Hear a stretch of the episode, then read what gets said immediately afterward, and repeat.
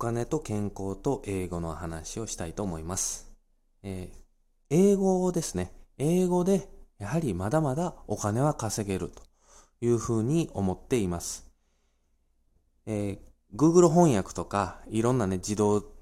翻訳とか通訳の機会が出てきてますよね。で、英語とか語学の勉強って必要なくなってくるんじゃないかっていうふうなご意見もあろうかと思いますけれども、私は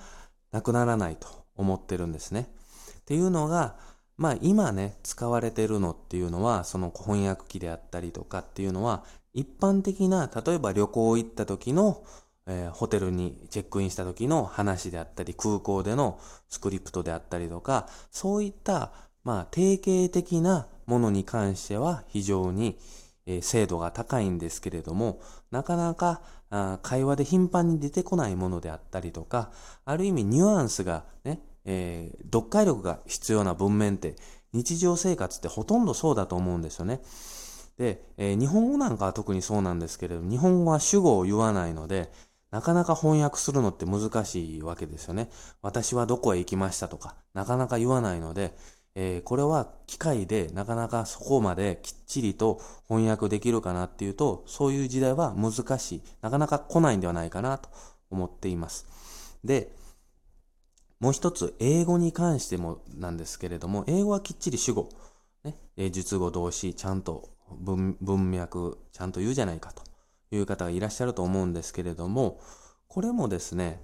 確かに言うんですけれども、これ、えー、先ほど言ったように一般的なよく品質ワードであったり品質の文脈であれば、ね、えー、翻訳っていうのは正確にできるんですけれども、ほとんど、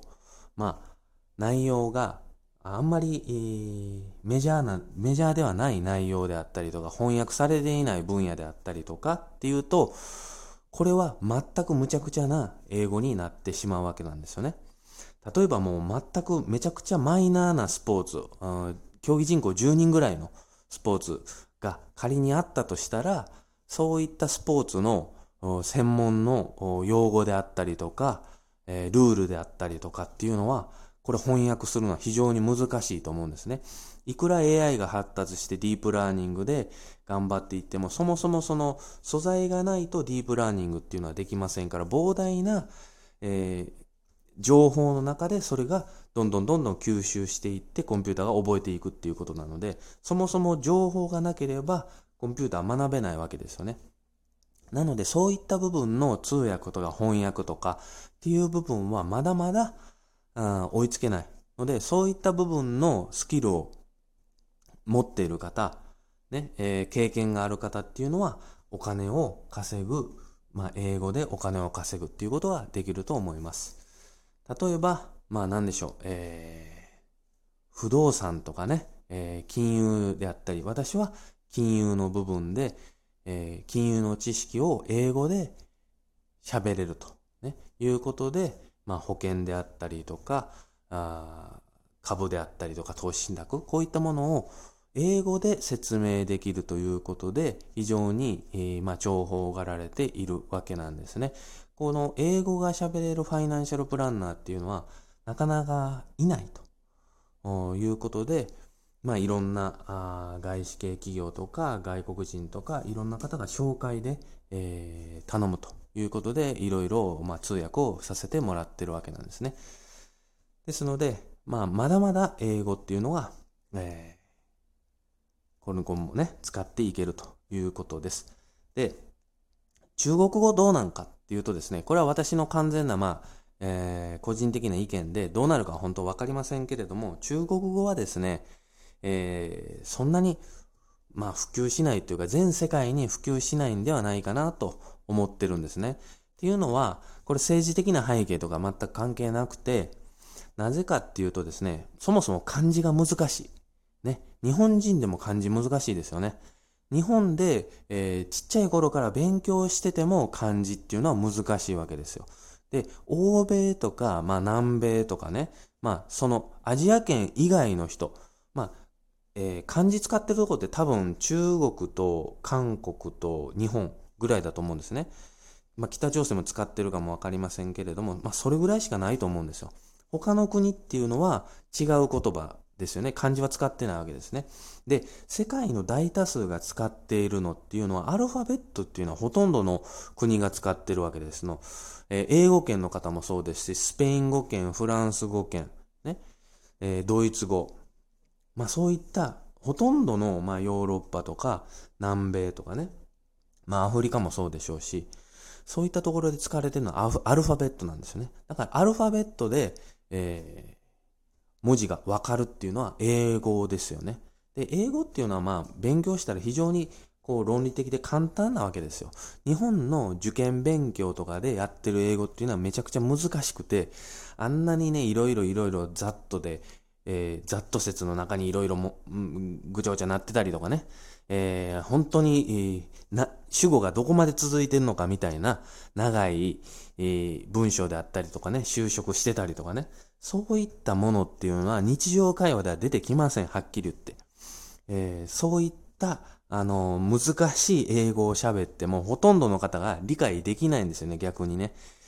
で、逆に簡単な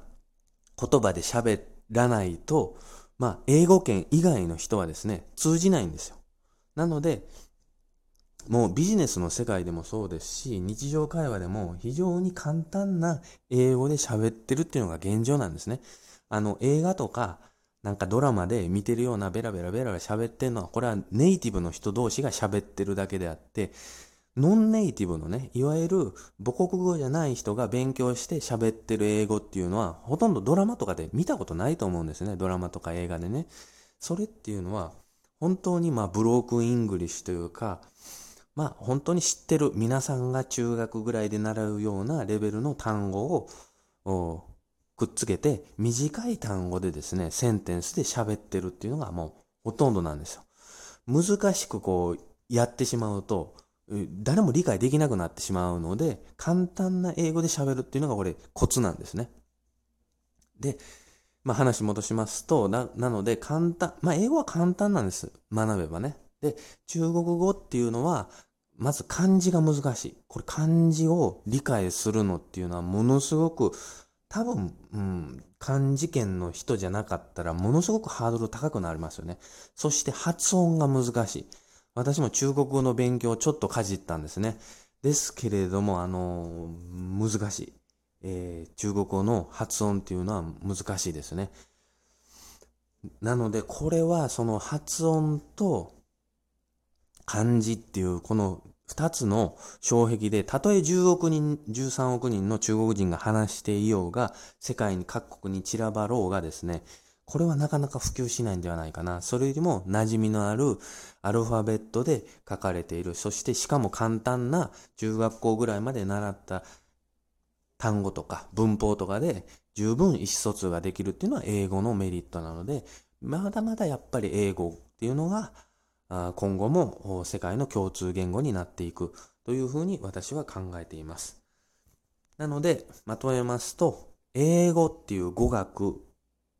と、しか、そして自分の強みですね。何か営業で、えー、営業とか IT に明るいとかですね、金融知識があるとかね、えー、その自分の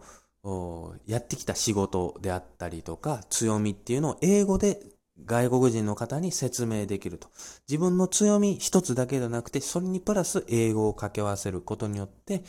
えー、普通のスキルだけだとですね、100人に1人ぐらいのスキルだったのが、えー、英語もできるとなると、100人に1人、こっちも英語も100人に1人、掛け合わせると1万人に1人のスキルになると。1万人に1人っていうのはなかなか、えー、いないですよね。そういうスキル持ってる人。